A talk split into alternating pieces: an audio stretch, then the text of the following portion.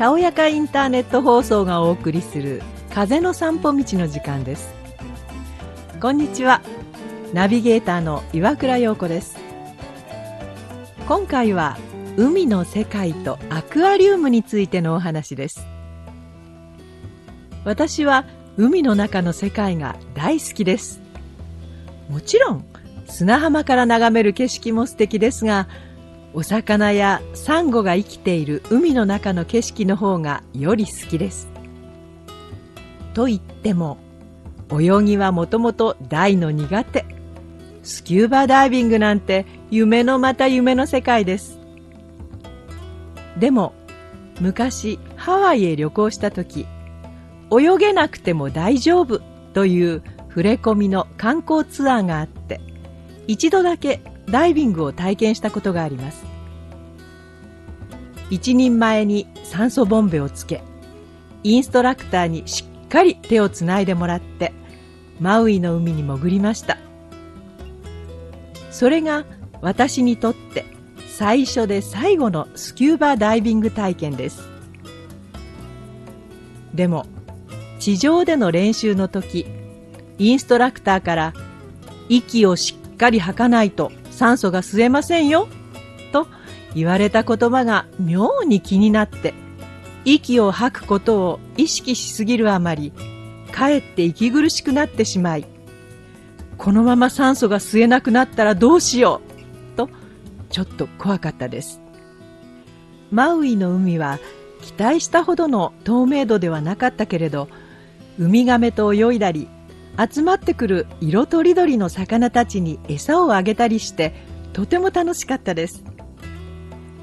ちなみにウミガメに触ると法律に触れるから触ってはいけないのだそうです。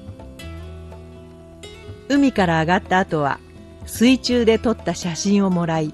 昼食にホットドッグと飲み物が出て体験ツアーはおしまいでした。お値段は結構しましたが一生に一度の貴重な体験ができたのでよかったです。スキューバダイビングの他にも酸素が出る宇宙飛行士のようなヘルメットをかぶって水中を歩ける水中散歩というお手軽なツアーもありました。しかし私が海の中の世界を好きになったのはその体験がきっかけというわけではありません。強いて言えばテレビで二木愛さんのフリーダイビングの映像を見てからなのかな？フリーダイビングというのは酸素ボンベをつけないいわゆる素潜りのことです。足ひれだけをつけて海の底深く潜りイルカやたくさんの魚たちに混じって仲間のように遊泳します。二木さんは驚くことに水中で6分間も息を止めておくことができるのだそうです。厳しい訓練の賜物ですがまさしく超人ですね。海の中で魚と戯れるようにしなやかに泳ぎ回る彼女の姿はそれはそれは美しく素敵でした。まさに人魚そのもの。私は自分で潜るのは無理なのでもっぱら映像で楽しんでいます。あと水族館も大好きな場所です。特にお気に入りなのは水クラゲ。透明な体でふわふわと漂う感じが何とも言えず好きです。私も飼ってみたいなと思って聞いてみたらクラゲの寿命は3ヶ月ぐらいだし餌のやり方も難しいので家で飼育するのは無理ですと言われましたその代わりとして去年からアクアリウムというのを始めましたこれは熱帯魚の水槽レンタルです。最近、病院の待合室や施設のロビーなどでよく見かけますね。水槽の中に水草や流木、砂や石をセットし、熱帯魚を泳がせます。月々一定の料金を払えば、水槽の掃除、水の入れ替え、水草や魚のチェック、水温の管理など面倒なメンテナンスをすべて業者がやってくれます。私は毎朝1回餌をあげるだけ。毎日魚が死んでしまっても責任を問われることなく補充してくれるので安心です。これがもし自分で世話をするとなると専門的なことを勉強したり器具を揃えたり手間もかかるので私にはとても無理なことは明らかです。決してお安くはないので興味のない人から見たら贅沢な趣味かもしれませんがとても便利なシステムです水槽は30センチの小さいものから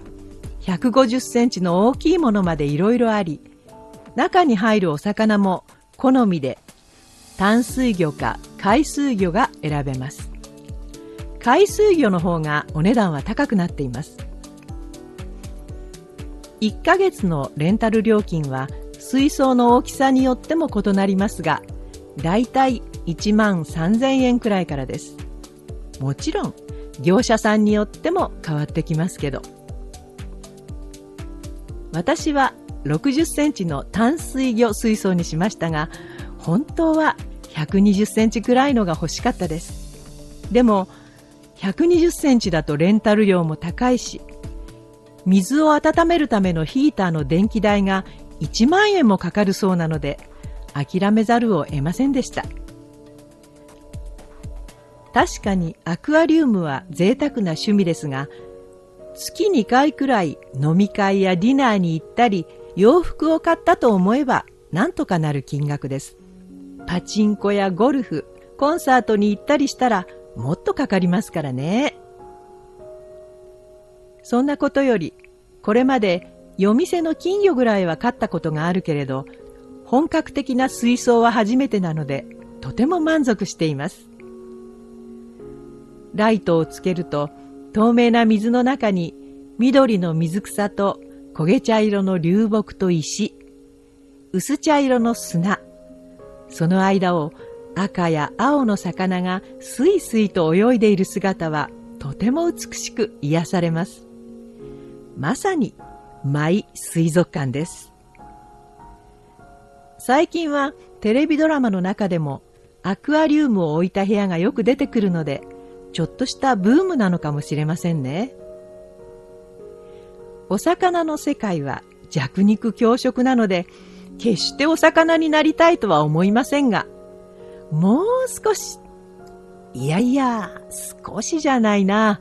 うーんと若かったなら、水中カメラマンかフリーダイビングをやってみたいなと思います。そしてもし生まれ変わりというものがあるなら、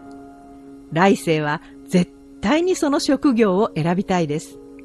今回の風の散歩道は海の世界とアクアリウムについてお届けしました。いかがでしたか？